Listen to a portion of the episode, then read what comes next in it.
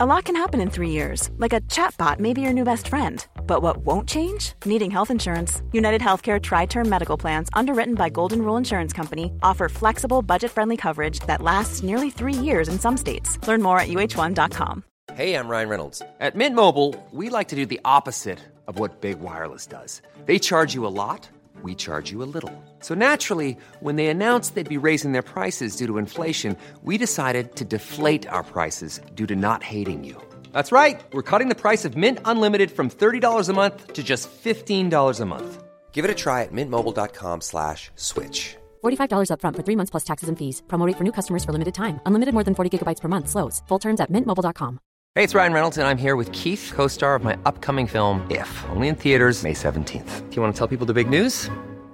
All right, I'll do it. Sign up now and you'll get unlimited for $15 a month in six months of Paramount Plus Essential Plan on us. Mintmobile.com slash switch. Upfront payment of $45 equivalent to $15 per month. Unlimited over 40 gigabytes per month. Face lower speeds. Videos at 480p. Active Mint customers by 531.24 get six months of Paramount Plus Essential Plan. Auto renews after six months. Offer ends May 31st, 2024. Separate Paramount Plus registration required. Terms and conditions apply if rated PG. Millions of people have lost weight with personalized plans from Noom. Like Evan, who can't stand salads and still lost 50 pounds. Salads generally for most people are the easy button, right? For me, that wasn't an option. I never really was a salad guy. That's just not who I am. But Noom worked for me. Get your personalized plan today at Noom.com. Real Noom user compensated to provide their story. In four weeks, the typical Noom user can expect to lose one to two pounds per week. Individual results may vary. An Earios original. I was born with a special gift the ability to mentally transform any situation into the worst case scenario in my own brain. My therapist calls my gift catastrophizing. And that's why I'm uniquely qualified to scrutinize and analyze history's greatest disasters and find out who's to blame. They say history repeats itself. Not on my watch. My name is Rebecca Delgado Smith, and I am the alarmist.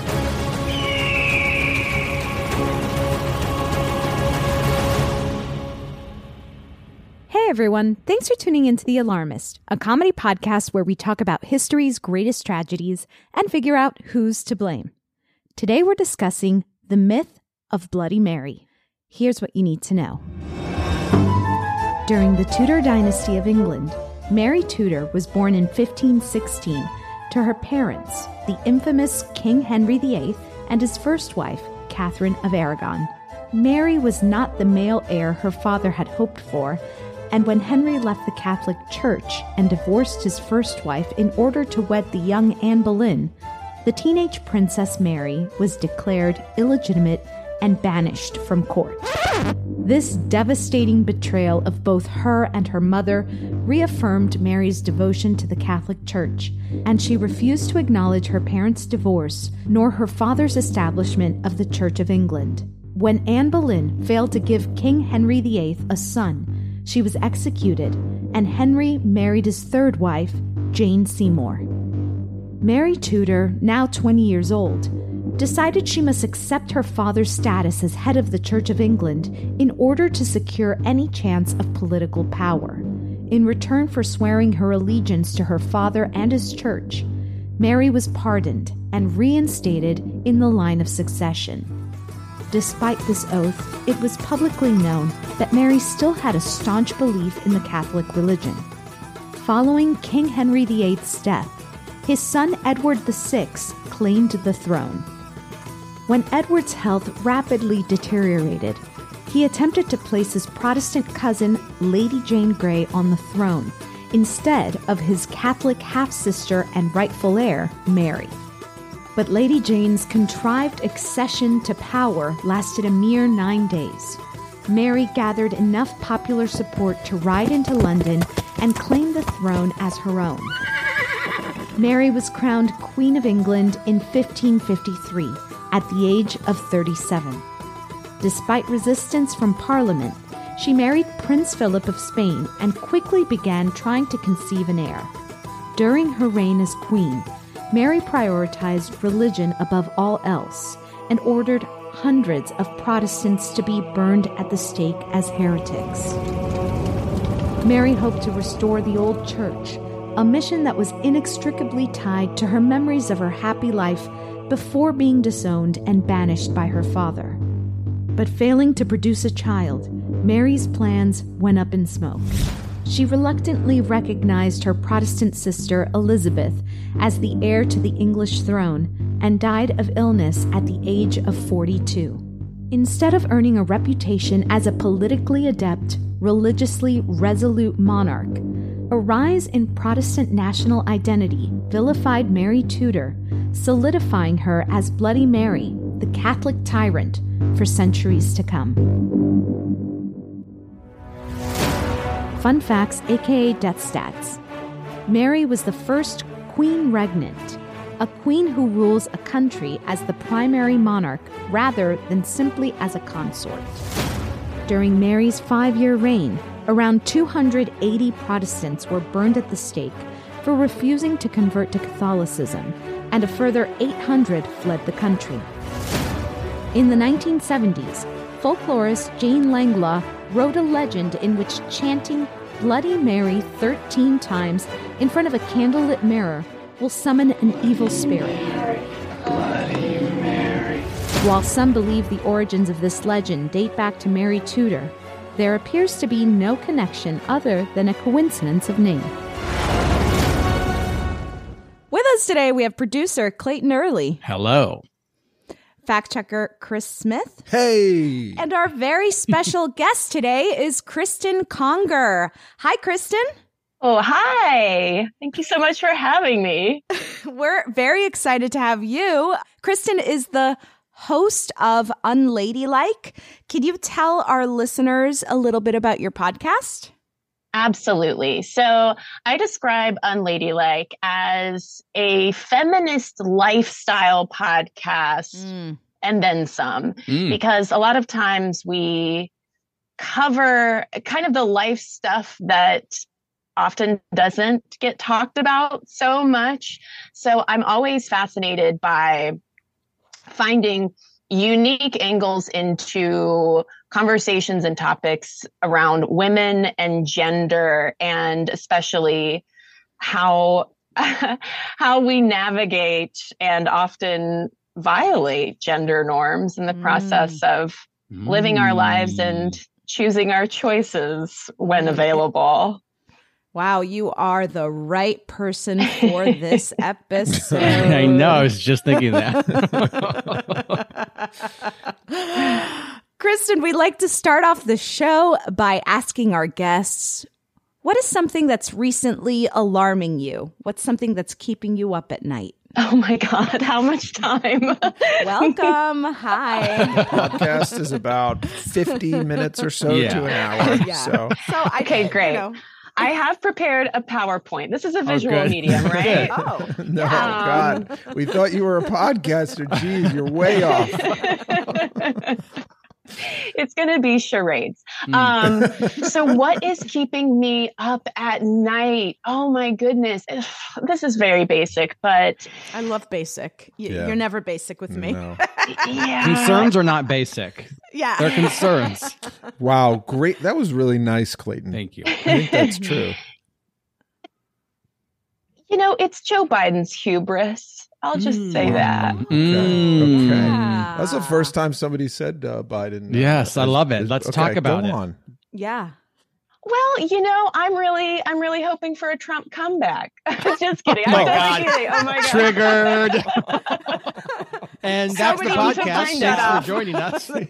Unladylike is actually uh, a MAGA show. No, um, just just every day wondering like how uh, he want he's gonna he's gonna do this again. He is gonna run again. Okay, all right. Here we are. And um, but the cool thing is apparently in in Congress they're now allowing um, representatives to to smoke inside. So yeah This is new? apparently, I think it was What? yesterday, the slim Republican majority passed a new rule to allow, or maybe like lifted, like removed an old rule because Nancy Pelosi, that old crank, was like, hey, let's not smoke cigarettes and cigars in our offices. But now you can. So, Wow. Jeez, yeah, I mean, crazy. that's yeah, just, you know, really important work of government happening. Yes. Wow. That was my So concern. people Yeah. are running the country. Yeah. Yeah. I'm glad they can smoke again. I was worried. Yeah, yeah. Now we can sleep. Mm-hmm. Now, I'm trying to think how I'm gonna just Transition. segue the the smoking. You, you know who could have done whatever she wanted? Mm. Smoked, not smoked. She was calling the shots. Mary Mary Tudor. Tudor. That's right. Bloody Mary. Mhm. As she's been, I, sh- I would say, unfairly known mm-hmm. We're about throughout the ages. we're about to learn why. We're finding are. out. Yeah. Now, first of all, did you guys ever play Bloody Mary as a child? I don't know, during a sleepover with friends? Of course. Of course. That that game scared the shit out of me. I have never played Bloody Mary. Get into a bathroom immediately. Let's do it now. Go. Let's see what happens. No, I was so I was raised in like a super Christian, Mm. like ni- 90s Christian household. And oh, we did not, there were no Ouija boards, no tarot, and Like, certainly no? Bloody Mary. Like out of Out fear that it would come true, like the spirituality of it, or Yes, like the belief that I would be opening up my soul to for the devil to come inside. Yeah. And apparently, you know, I've I've rebelled from that in, you know, so many ways. And yet still, mom, if you're listening, I still haven't played Bloody Mary. oh, I'm, you know, in a way, I'm similar. I, we were not, my family was not as religious, although they were Catholics. So uh, they were still religious. Um, but I never played out of just personal fear. I never got, you know, went through with it. I also still to this day haven't read, had, you know, uh, don't really do like psychics or that kind of stuff. More, more like out of anxiety and fear. Mm-hmm. Yeah, yeah. I don't I'm not seeking out potentially bad news. No, who wants that? yeah. Not concerned about the devil so much as I am, No. a, you know, a No. bad financial year or like I don't. I don't need the beginning of a horror movie in my life. Mhm. You know. Mm-hmm. Mm-hmm. Now, I'll let you know how it goes. So, as the legend goes, Bloody Mary is you stand in a dimly lit ba- bathroom, you stare into the mirror, you chant her name 13 times. Then, if all goes according to plan, a ghostly woman should appear in the mirror. Bloody Mary is sometimes alone or other times holding a dead baby. Yikes. Often, legend states she'll do nothing but stare, but occasionally she'll leap from the glass and scratch or even kill the summoner. So, while the Bloody Mary story may be fabricated, there are possible figures from history who might be the real Bloody Mary. We know who it is, right? But it's also been uh, said that it could potentially be a, a, a murderous Hungarian noble w- woman Okay. or an evil witch who killed children. This is uh in the the colonies in the in the northeast. I uh, probably during the witch trials. But we are pretty sure, you know, Bloody Mary, none of those people have been called Bloody Mary. Only Bloody Mary has been called Bloody Mary, Hmm. unfortunately. Okay. um, there's also a theory that she is the inspiration behind the Bloody Mary Hmm. drink Mm. and the tomato juices uh according to the always reliable uh, weekly world news uh, said to represent blood spilled while the vodka a fire water is symbolic for the queen's brutal means of executing the martyrs You know, it's interesting to hear you read this because I do not remember having to. I think maybe it's just like kids passing it like word of mouth, but like I don't think it was 13 times that we had to say it, and I, think it was we like had immediate. cut it down to three Yeah. Yeah. Oh, you just need to and it was like pretty immediate. Like she's gonna kill you. oh, you guys didn't hear? what The reason why they cut it down to three was so that never nobody would ever get back up to thirteen. Oh. Because it actually does work. Chris, oh you're scaring me. Stop. I also love that that what is that what's going to happen is there's an old woman who's going to stare at you. God forbid. Uh, yeah, that is. I mean, there. You know, like there are those paintings where like it looks like the eyes are always Yes. following you, and that is kind of creepy. But um, I, I just like that even just the gaze of this unsightly woman apparently is, is enough Well, to drive fear. Cristen, have you ever seen have you ever seen an old woman? It's no, but I've heard on. TikTok about that. It'll sh- send shivers down your spine. Yeah, we we ship them off somewhere, right? They don't stay in civil society. no, they right? don't stay here. No. Terrible. we put terrible. them behind two-way mirrors. Apparently, Um, let's start off by putting Henry VIII up on the board. He's Great. been there before. He knows he knows He's where familiar. to go. it's true. Um, this is according to Mary Tudor, England's first queen by Anne Whitelock. Mary's accession was against all odds. The heir of the Tudor dynasty in England and a daughter of Spain, she grew up adored at home and feted by courts across Europe. Yet this was a prelude to great personal tragedy. When her parents, Henry VIII and Catherine of Aragon, divorced, Mary was reduced from a royal princess to a royal bastard. For the next three years, she defended her mother's honor, refusing to acknowledge her stepmother, Anne Boleyn, as queen or the illegitimate illegitimacy of her own birth. Mother and daughter were prevented from seeing one another, and even when Catherine was dying, Mary was threatened with death as a traitor and forced to submit to her father's authority as a supreme head of the English church. Her submission defined her. From then on, she lived according to the dictates of her Catholic conscience, ready to defend her faith at all costs. So, Mary had quite a childhood. Yeah. And just for A con- hell of a childhood. for context, you know, uh, there was one thing that was scarier than an old lady at that time was a baby lady. Uh, if you were a a baby lady? if you were a king, because you needed a baby son.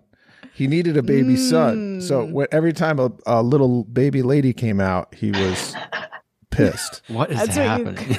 That's what he calls uh girls. Right. Okay. well, I'm imagining a baby lady like she comes out like in a little frock, you know, like a fancy. She's got a parasol somehow, um, and you know, Prince Harry is getting all this press for his book about like, oh, my childhood, oh, spare. Okay, sir, talk to Mary Tudor. You want to talk about a ch- True. royal childhood? Look Thank back. you. Look back. Thank you. Look back. I mean, we're talking about a girl who she was adored when she came when she was born. Catherine had already had multiple miscarriages, and she also had a son who had died after, uh, I believe it was a week, uh, a week and a half. So the anticipation for this new child when she was pregnant the second mm-hmm. time was huge. Mm-hmm. And when she was a girl, when she didn't turn out to be a girl, I th- obviously I can only assume that Henry VIII was disappointed, you know, knowing what we know about him. Mm-hmm. But he- there was also a, a sigh of relief because it was a healthy child.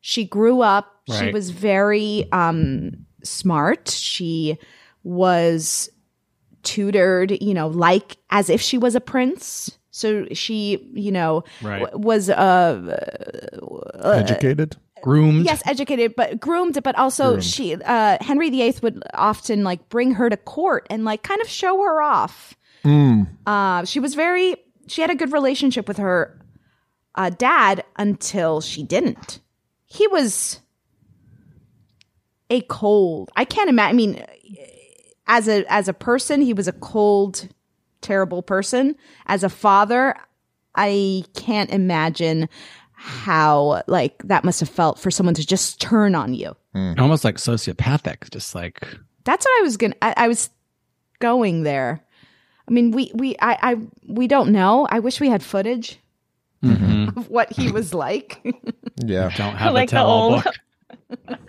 like the Succession intro, but it's Mm-hmm. it's Henry and uh, and little Mary Tudor playing in the background. I mean, also just like, and he had her mom killed. What? Well, no, he didn't Right? have her mom killed.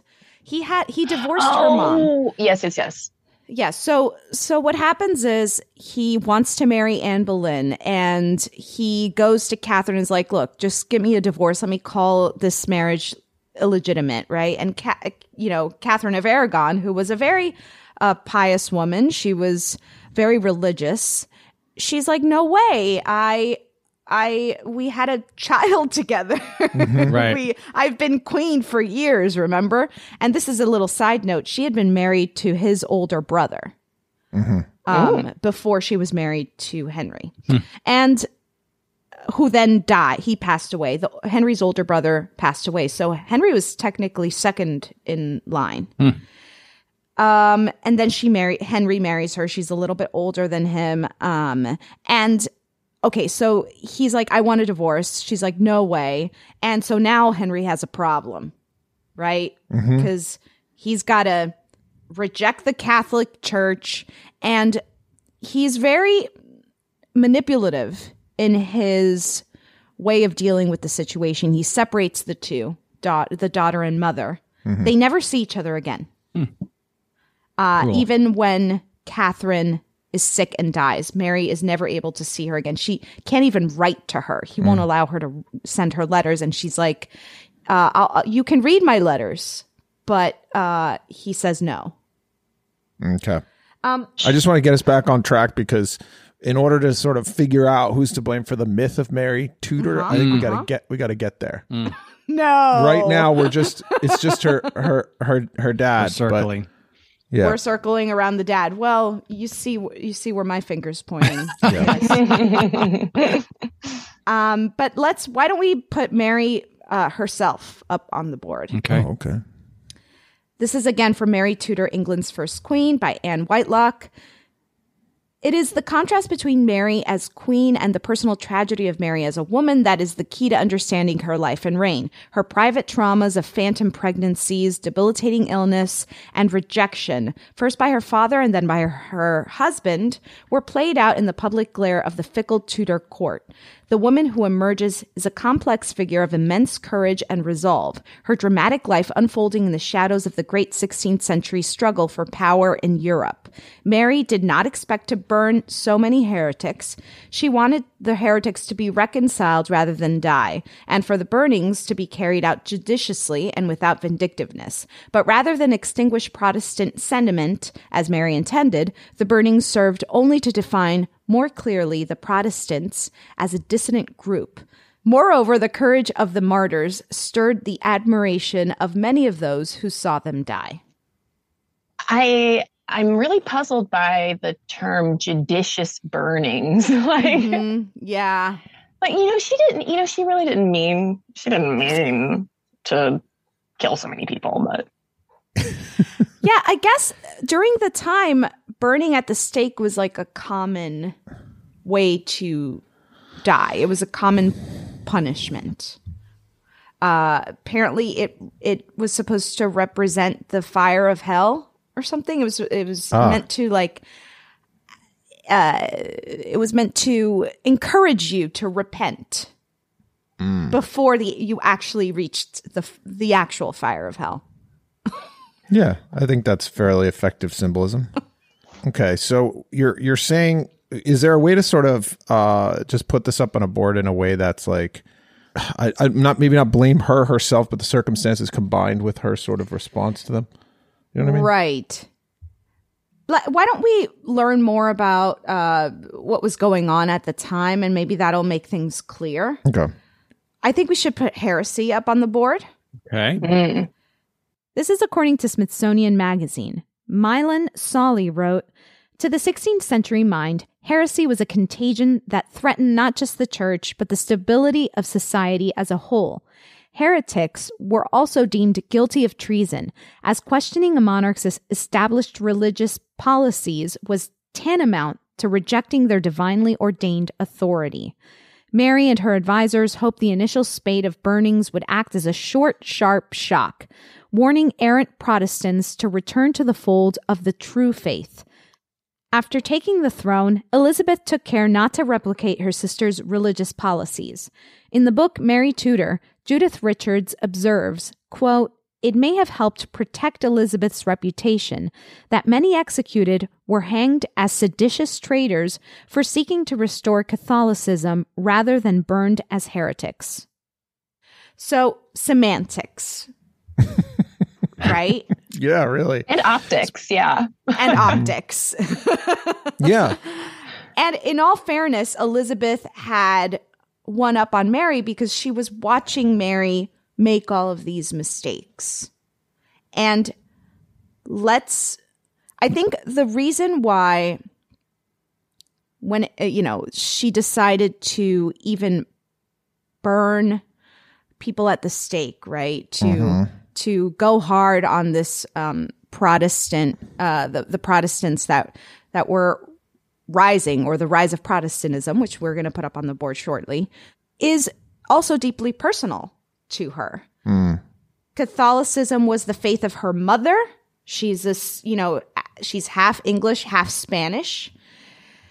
It, it was um, what kept her sane, perhaps throughout the years, being sent away and being rejected. Mm. So she had a connection and and she I think she felt like she had an obligation because it it helped her get through those hard times and eventually helped her become queen to put the religion back on on top. So this religion was sort of like a her or her faith was sort of like a stable um, companion during these sort of chaotic times for her. And so when she gets to the crown, it's sort of the one thing she can rely on that she turns to. Um, is that what you're saying? Perhaps. Do we yeah. blame? So let's put some things on the board. I really actually like semantics, and I also like optics. Okay. and I also uh, think uh, faith, um, which I think you're going to get to later, um, or or religion. Mm-hmm, um, mm-hmm. Religious intolerance, perhaps. Mm-hmm. One thing that could maybe go on the board too, that's related to this, is yes, her Catholicism and faith was undoubtedly a, a, source of comfort and companionship for her during all of these this tumultuous upbringing. But it's also she I could also see her feeling like it was her divine duty once she ascended to the throne to bring back Catholicism in yeah. full force because there mm. was the whole like divine right of kings. Like she survived so many, so like against all odds. Right. to finally get to this throne and how could she not, given the right. lens of like 16th century, take that as a sign from her God that like, yeah, yes, you know, you need to, your faith, you know, gather yeah. up some firewood and make it happen. I like that divine, divine duty. Is that what you said? Divine, yeah, or divine obligation. Yeah. Divine obligation. That sounds good. I think bad PR too uh, was is a good is a good one just based on what you've been saying. Yeah. Yeah. Be- I was going to put that up as well. Oh, yeah. oh, yeah. Love that. Let's put bad PR and, uh, well, let's put the rise of Protestantism. Um, this is according to Smithsonian Magazine. Arguably, the most important factor in the Bloody Mary moniker, staying power, was the rise of a national identity built out uh, built on the rejection of Catholicism. A 1563 book by John Foxe, known popularly as Foxe's Book of Martyrs, played a pivotal role in the creation of the Protestant identity, detailing the torments suffered by men and women burned at the stake under Mary. Foxe's hmm. account, which shaped the popular narrative of Mary's reign for the next 450 years, writes Anna Whitelock in her biography of the Tudor Queen. Generations of school children would grow up knowing the first Queen of England only as Bloody Mary, a Catholic tyrant. And this is very unfair. Yeah. Um, doesn't it just see like I feel like we're going to get yelled at from some of our haters, but doesn't that just seem like a little bit of old fashioned sexism? Like, oh, she's the first female queen, so let's just vilify her. big time. This is the first time a queen is able to rule like in her own right without a king. Because it wasn't like other The kings weren't time. killing people; like they were killing people all the time. That's People- what I'm saying, and I'm not saying that like she so she killed like th- approximately 300 Protestants, um, and that that is a lot. One is too many. bad. It's right? bad. But, Very bad. But you know, let's. But f- like for the record, Henry VIII ordered like something like 50 to 57,000 executions. okay, that was her dad. E- Edward the the 6th, her brother who was briefly king before her, killed over 5,000 people. Right. Elizabeth, after her, ordered 800 executions of Catholic rebels. But again, it goes back to the only difference was that they treated the like they tried them as uh, under treason and not for you know and not as heretics. So do we call that like a double standard? Like everyone's killing, but she kills like half as many, not even like a fraction of that, and she's a monster, and everybody else is like just being a king. Mm-hmm. Yeah, I definitely Cristen- think I definitely think her being a woman made her easier to vilify.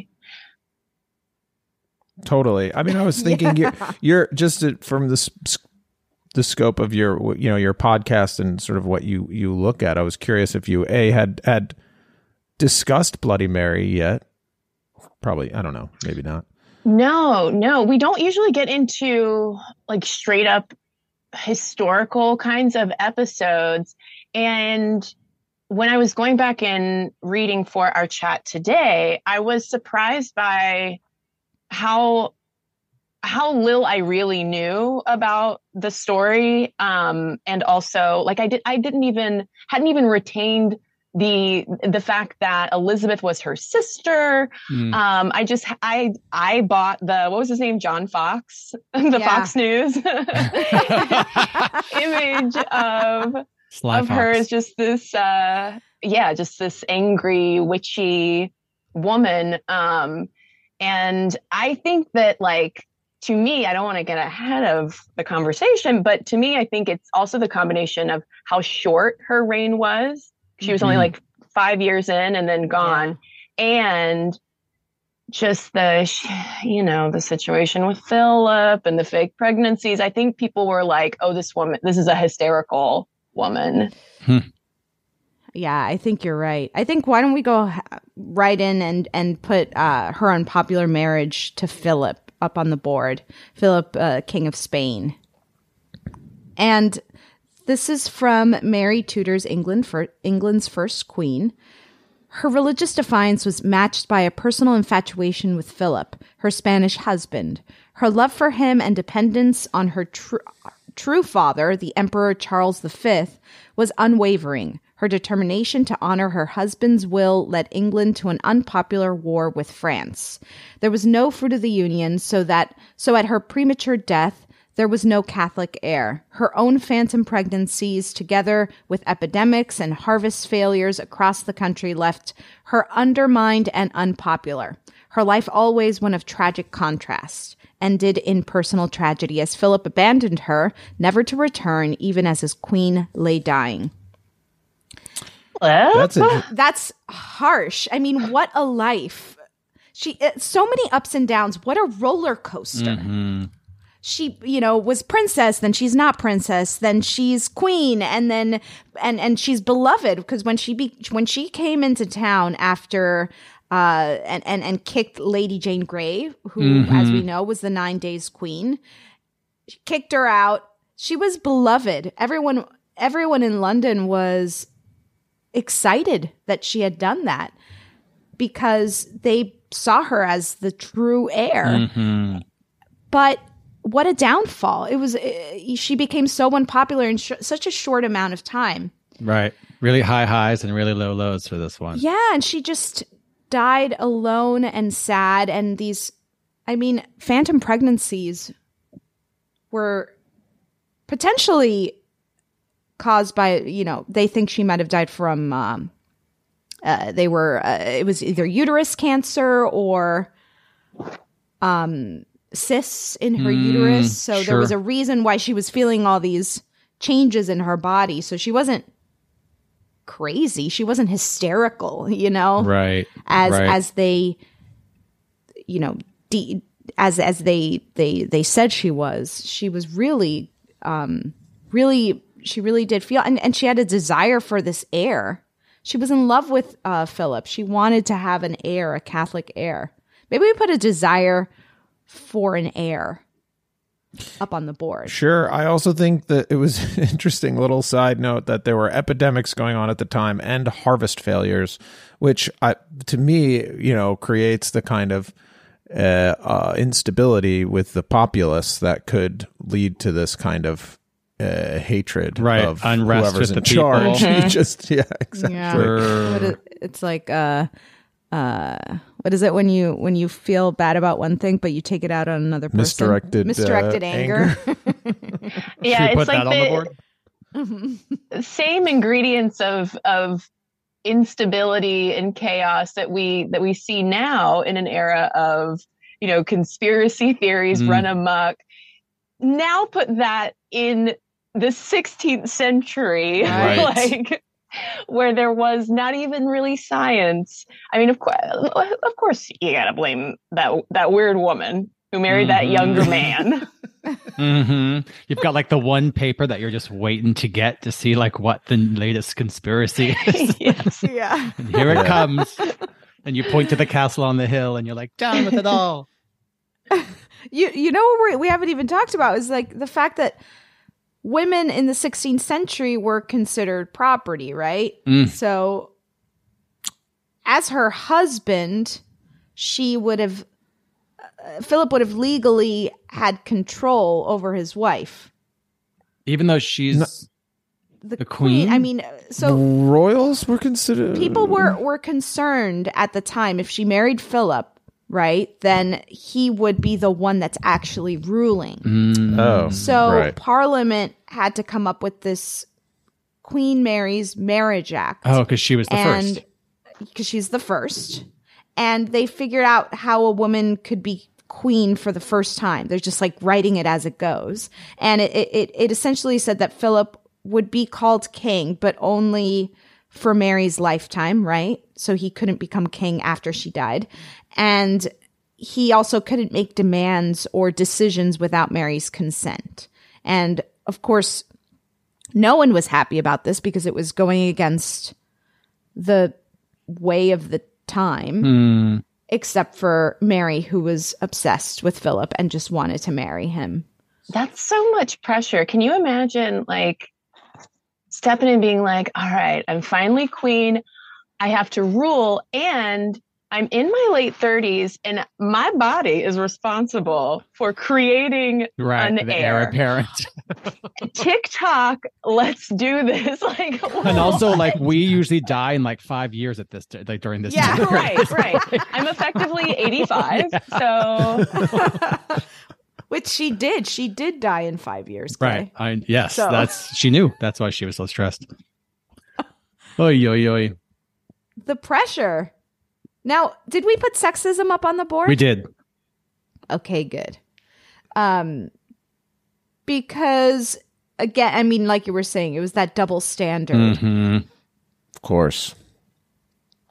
um, you know, her brother, Edward the Sixth, was like, I don't know, a young teenager when he was ruling, and like, no, you know, he he he made some.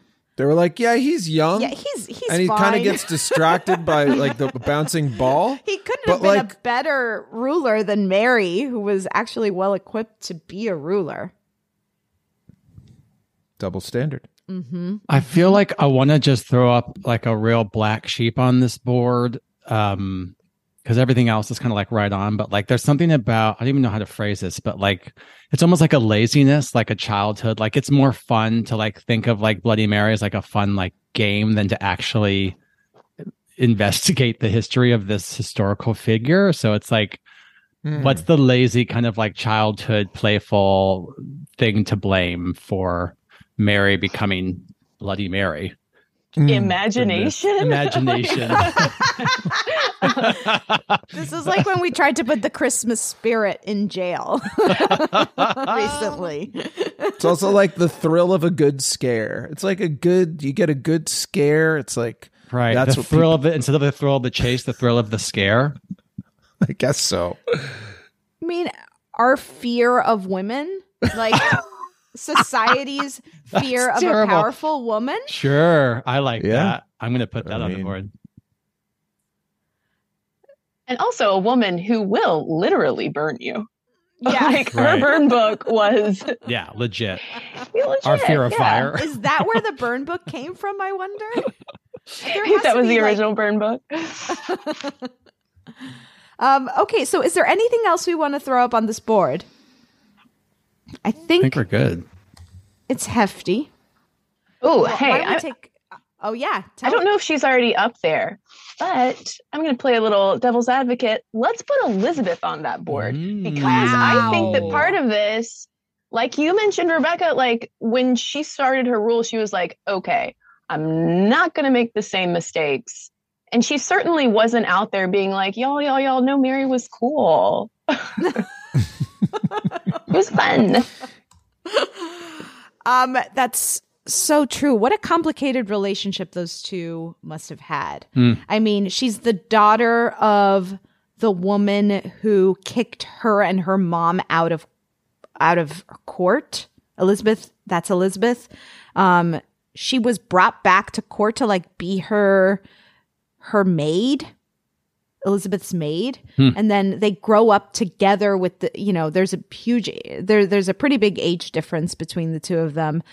They have a complicated relationship, that not just different religions, but but at the same time like a shared trauma Hmm. of Hmm.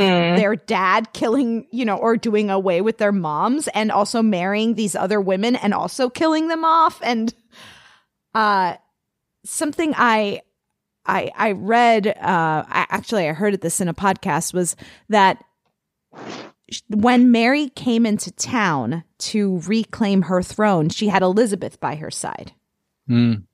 they came back they came in together because they had to have like form some kind of unity because as the quote illegitimate children of henry viii they had to have a unified front right so for elizabeth to be considered an heir mary had to be considered an heir and vice Hmm. versa Complicated.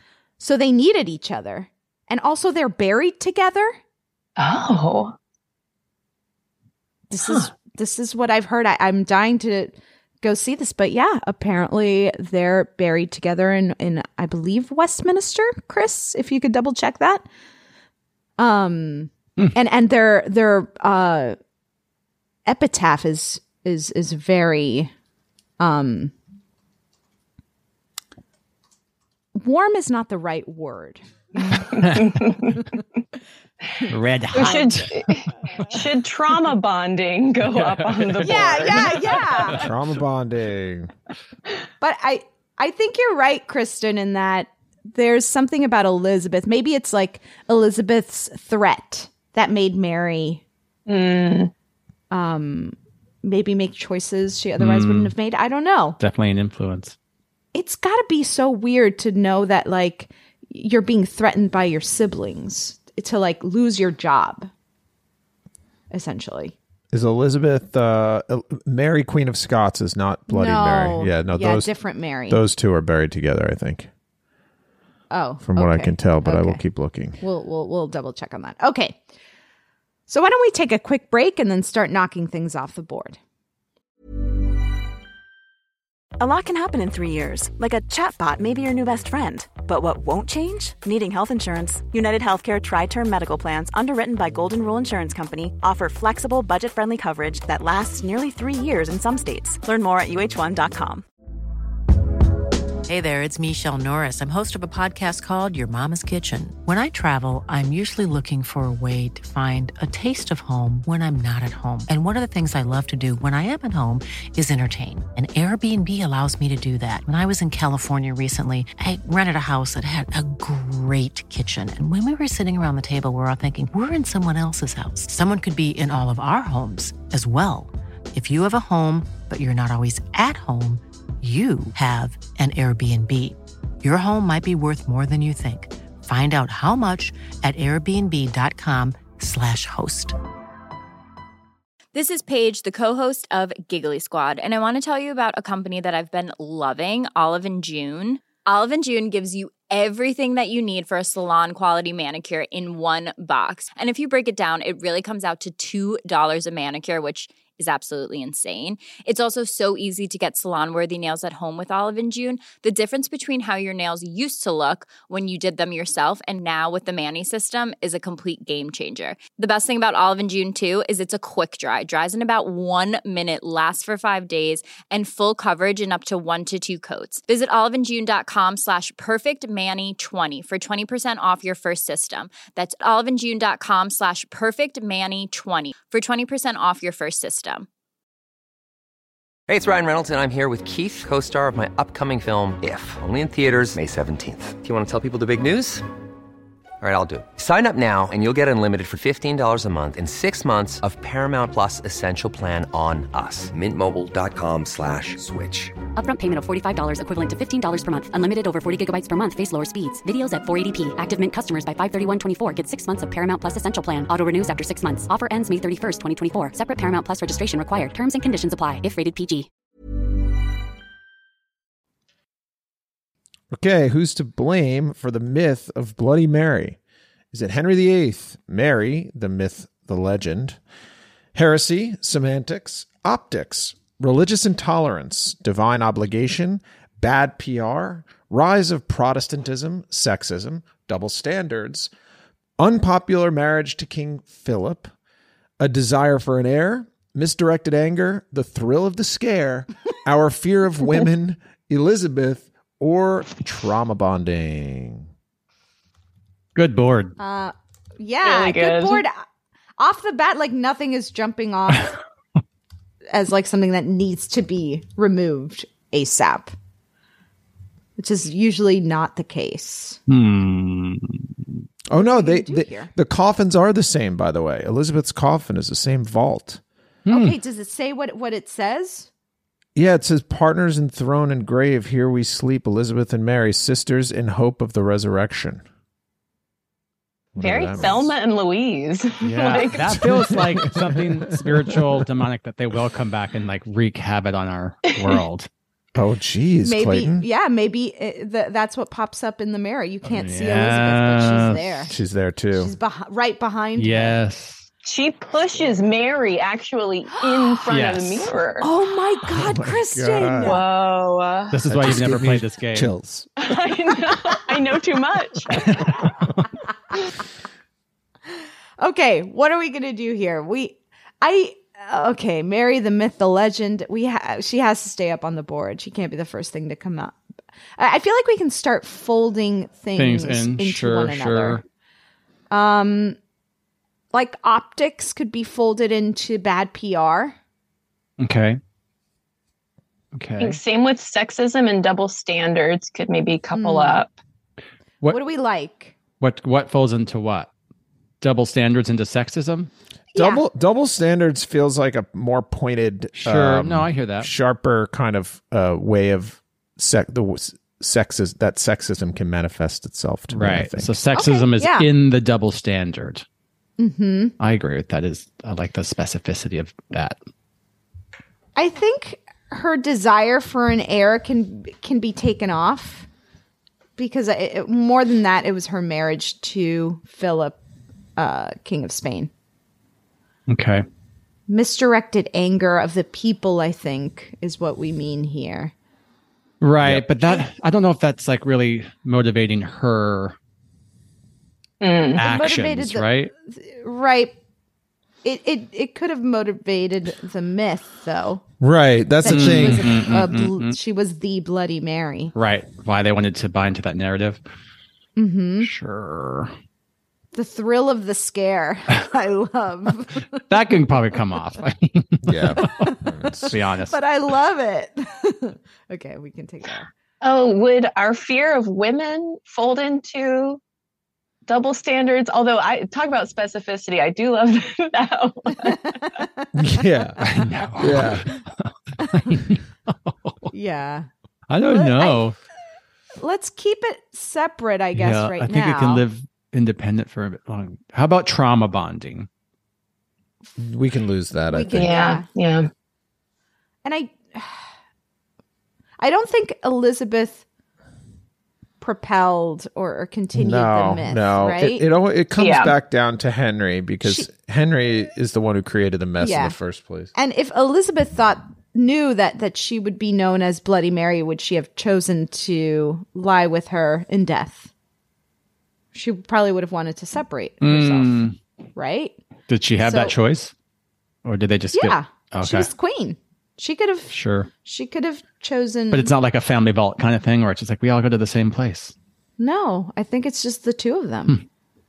Hmm. Weird, right? I Oh, weird. There's something so also romantic, Sure. like sweet. Yeah. I mean, I keep thinking about warmth, but I love my sisters, but don't put us all in the vault together, please. Anyone listening? it's recorded I here. say the this same. is proof. I think Okay. um maybe I'm I'm looking at divine obligation, hmm hmm which I really like that as a concept. Um, but I I don't know. Is that well? I guess you could say that like through her actions, which then led to this reputation. So I don't know. Maybe it does have. I don't. I feel like it folds into religious intolerance, as does rise of Protestantism. Okay, sure. What do you think about that? Yeah. I mean, the the thing about and we've talked about this before when we when we talk about Henry and this this era is that like the religion is so to me secondary. Like this is these this was a political move by him. Like I mean, not secondary. I guess I It's just mean- everything, no, I know it's, it's everything, not, but it's yeah. like religious intolerance. I think takes on a different meaning because I I'm thinking it makes me it conjures ideas of like when you really believe in something, anybody who doesn't believe in that thing sort of uh, is wrong in your mind. And I don't know that that's exactly what this is because a lot of these actions are sort of just vying for power to me at the, at at this level and at this like period of mm. history. Does that make sense? So it's using the religion as a power play. I I mean, it's it's probably a little bit of both, and I think you know Mary was very religious, right. Yeah, that's the only thing. She actually was very religious. Hmm. So it's just for me, I don't know. That feels a little thin, but I mean, I think our guest expert, uh, whoever it is, I think will shine a sort of brighter light. Yeah. ho- hopefully, shine some light on this for us. How about semantics? I feel like that seems a little general to me. I'm trying to remember why. Why is semantics? Yeah. Oh, because it was like uh she burned people at the stake, but Elizabeth had people like executed or drawn and Mm. quartered. Like everybody Right. was killing treason, people just in different Right, right. ways. Which I feel like could go into double Labeling standards, them right? as indifferent. Yeah. Yes. Yeah. Uh-huh. uh-huh. They were- I like that. Yeah, yeah. Okay, we've got bad PR still up on the board, which I like. Our fear of women. That's I kind of like that. yeah. Misdirected anger, I feel like we can take off for now. Okay. And how about Mary herself? To me, I I don't know that we can blame her if we're if we're you know talking about the myth. You know what I mean? That was created after her. I I think it's a bit unfair. Mm-hmm. Okay. Given the given the circum the 16th century circumstances. Sure. Right. Yeah, yeah. Right. Don't do that now. yeah. All right. Um, okay, so we've got Henry VIII, heresy, religious intolerance, bad PR, double standards, her marriage to Philip, and our fear of women. I think, I don't know if the marriage to Philip, Yeah. it, it didn't help her public appearance, like her public persona, because they didn't like that he was Spanish and. I, I, but I don't think that That's not why she's burning a bunch of people at the stake, right? Right, right. I think it's also bad PR because people thought like she was they just framed her as kind of like oh she's so desperate for this guy and like oh right Mm, sure. Mhm, Right. So does what about bad? So does bad PR go back into like a double standards? Can that fold into that? Hmm. That's a good question That's a good question. In my mind, they're separate because But you know, like I got here's my point. Like sometimes I have a I don't have a good example, but I feel like you often hear about there's a lot of women in like the entertainment industry who are complaining about like I'm getting this press, but like if I were a man, you wouldn't be talking about it kind of thing. Like is it one of those situations where it's like no one would care who the king wanted to marry, but because she wanted to marry she was a woman and married King of Spain, everyone was up in an uproar. I mean, maybe it's a bad Yeah. argument. no, I think that makes a lot of sense to me. Mhm. When you when you relate it to uh, celebrities nowadays, now I get it. um, I think, yeah, So do Uh, we so- want to so you're fold? saying- I'm saying, do we fold then bad PR into the double standards? okay, i think so I- I- yeah Okay. yeah. Okay. And it's like Henry's Chris Jenner and Yeah. Mary. That's what we- this is all Khloe. heading toward the Kardashians. would we could we take maybe heresy off the board because in in a similar way that that the religious intolerance there is a fakery to that because it's like being used as a uh, kind of as a scapegoat Hmm. like were Uh-huh. these people actual heretics you know what i mean like or was right. heresy just the thing that they You could have- latched onto Yeah. and called it That was yeah, which kind of goes folds into the bad PR, right? And or Yes, just like 'cause it- religious intol- intolerance, right? Like just to call someone a heretic, it just seems like very loaded. Just to be like, you're yes Yeah. especially if it's between like it still blows my mind of like we're talking about like protestants and catholics like it's, we're not like not full-blown polar opposite religious faiths Right. like It's y'all so are funny. really True. maybe bring semantics back on the board actually know. There's like one difference in the Bible. There's like one different word, and it's yeah like, it's the pope the, Yeah. actually the pope is to blame okay The Pope. That's That's actually so maybe. funny. I do like. I think we should take heresy off. Okay. So we've got four good ones. We we have to pick what we're going to slap and what we're going to send to the alarmist jail here. We've got Henry VIII, we've got religious intolerance, double standards, and our fear of women.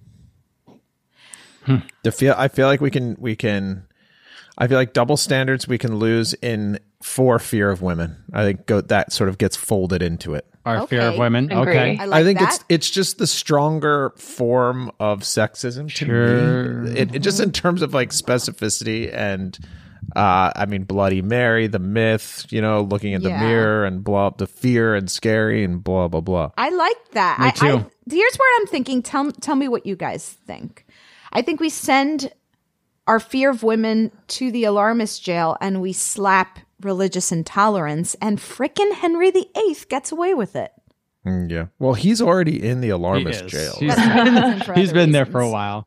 I almost like too. I like don't want to give Henry VIII like any legitimate like significant credit. You know, it's like it almost seems like it's Mm. we're bestowing this honor. Look at this legend, this thing that you've created. It's like he's Mm. uh, Right. like don't let him have the satisfaction because he seems like a bad guy all around. She brought herself down. Smug satisfaction. You can see him smiling about yeah, it. I know. Ew. He's smoking in his office. Uh, I'm I'm I'm into it. okay. All right. I'm going to call it religious intolerance. You're getting the big slap. Our fear of women. You're going to the alarmist jail. Wow. Wow. And I, I think it's worth emphasizing, you know, as the host of Unladylike, I this is not pre-planned. Okay, I did not No. come on here with some Mhm. feminist agenda, trying to throw our fear of women into jail. So In fact, No, you didn't we- even say that. It was Rebecca No, who said the phrase yeah. "fear of Thank- women." That's right. thank you, ally, ally claim. Thank you. We, we are the feminine. We have the feminist agenda. Um, um, Cristen, we thank you so much for joining us today and helping us get down to the bottom of this Bloody Mary myth. I, I feel like we couldn't have done this without you. We're the perfect person. Oh my goodness. It has been such a thrill. And I know what I'm doing my, with my Friday night, and that is I'm going to head to the mirror. Nice. I got to do it. We'll do a oh follow up to see if you're still alive. So yes, and if I am dead, yeah. remember, don't put me in a vault with my two sisters. Please send me a text tonight.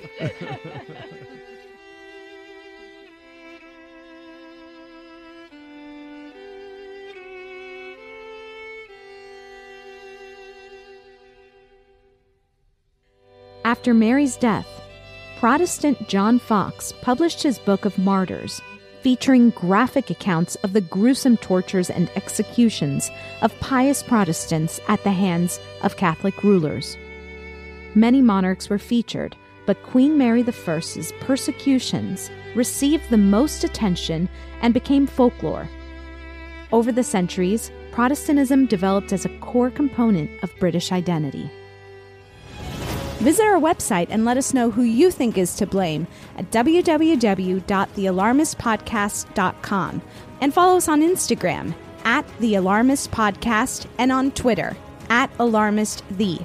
You can also send us your thoughts via email to thealarmistpodcast at gmail.com. Today's episode was produced and engineered by Clayton Early, with fact checking by Chris Smith and editing by Molly Hockey. Thank you to our associate producer and researcher, Alex Paul. The Alarmist is executive produced by Rebecca Delgado Smith and the Earios Network. Tune in next week. We'll be discussing the Nevado del Ruiz eruption.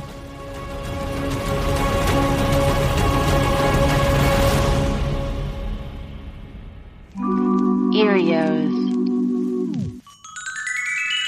Powered by ACAST.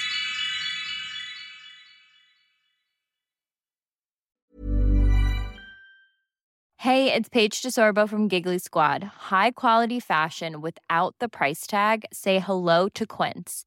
I'm snagging high-end essentials like cozy cashmere sweaters, sleek leather jackets, fine jewelry, and so much more. With Quince being 50 to 80% less than similar brands. And they partner with factories that prioritize safe, ethical, and responsible manufacturing. I love that. Luxury quality within reach. Go to quince.com slash style to get free shipping and 365 day returns on your next order. Quince.com slash style. This message comes from BOF sponsor eBay. You'll know real when you get it. It'll say eBay Authenticity Guarantee. And you'll feel it. Maybe it's a head turning handbag, a watch that says it all jewelry that makes you look like the gem, or sneakers and streetwear so fresh every step feels fly. eBay gets it. So look for the blue check mark next to that thing you love and be confident that every inch, stitch, sole, and logo is checked by experts. With eBay Authenticity Guarantee, you can trust that feeling of real is always in reach. Ensure your next purchase is the real deal. Visit eBay.com for terms.